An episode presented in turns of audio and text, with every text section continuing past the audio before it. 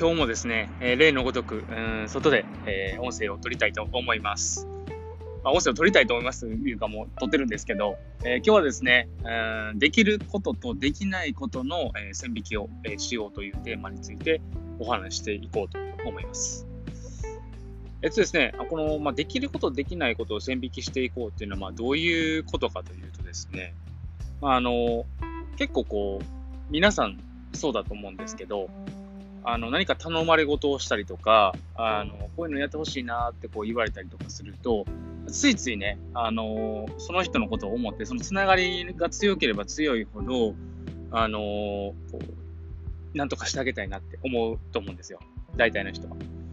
でね、これ、あの、普通にプライベートだったら全然全力を尽くして、あの、その人のためにやってあげればいいと思うんですけど、これがですね、例えばビジネスの場合だと、これやってしまうと、あの、お、ですね。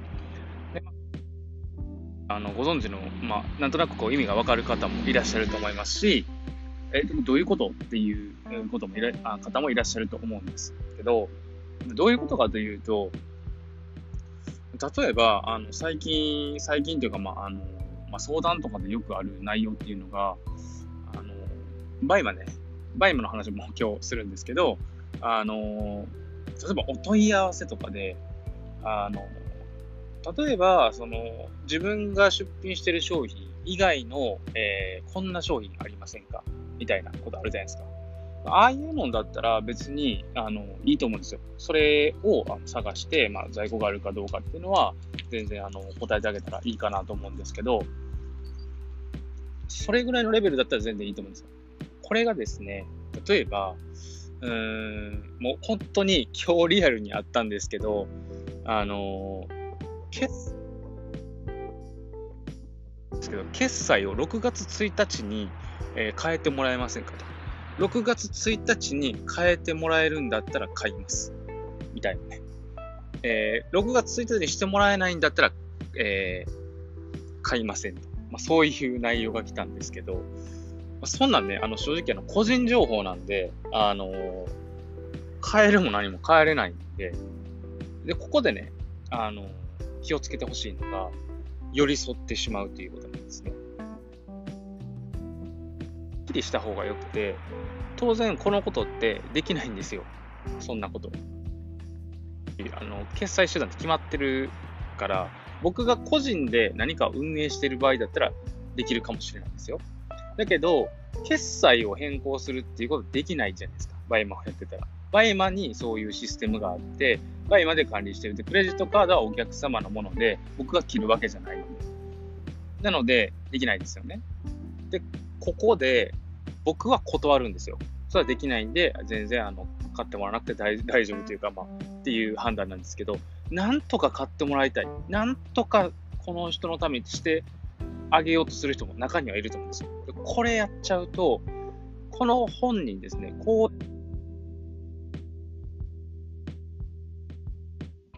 無意識にこう取ってしまうような感じなんですね。人が、まあ、多いんですよ。だから、こっちは善意で、その、この人のためにってエネルギーを使うんですけど、このエネルギーが本当に無駄になってしまうんですね。あの、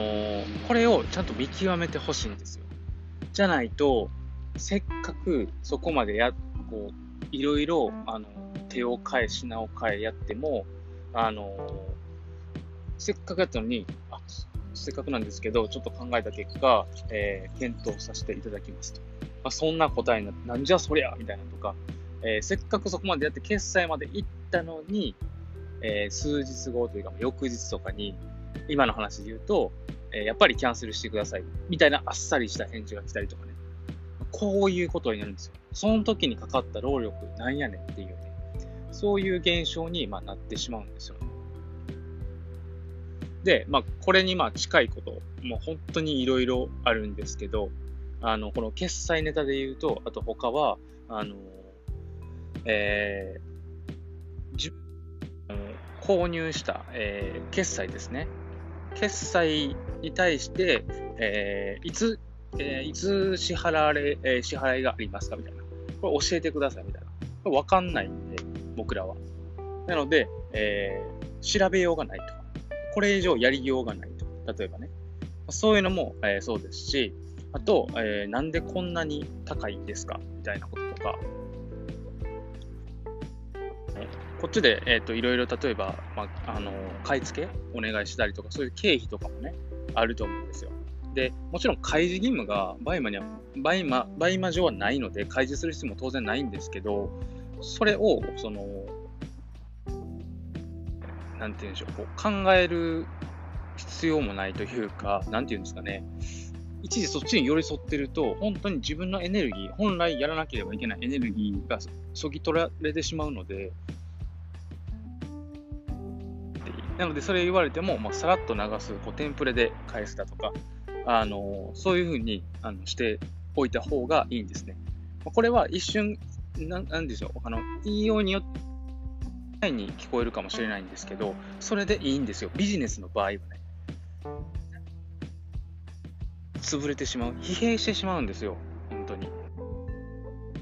みんな値下げとかもそうですね。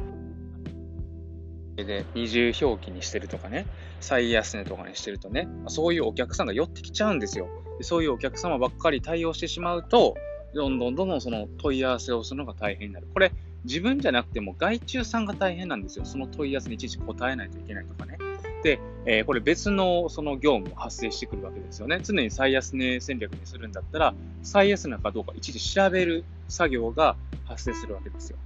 これも一手間かかってますよね。そういうそのエネルギーをこうやってそのかかるようなあのことっていうのはビジネスにおいては、えー、やらない方がいい。だからできることとできないことっていうのははっきりさせた方がいいんですよ。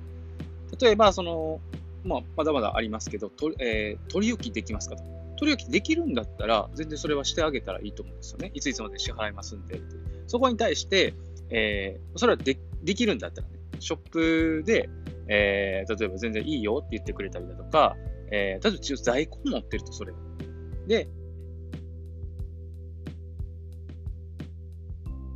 件を決めた上で、いついつまでだったら大丈夫です。みたいなことができるんだったら、えー、それはやってあげたらいいと。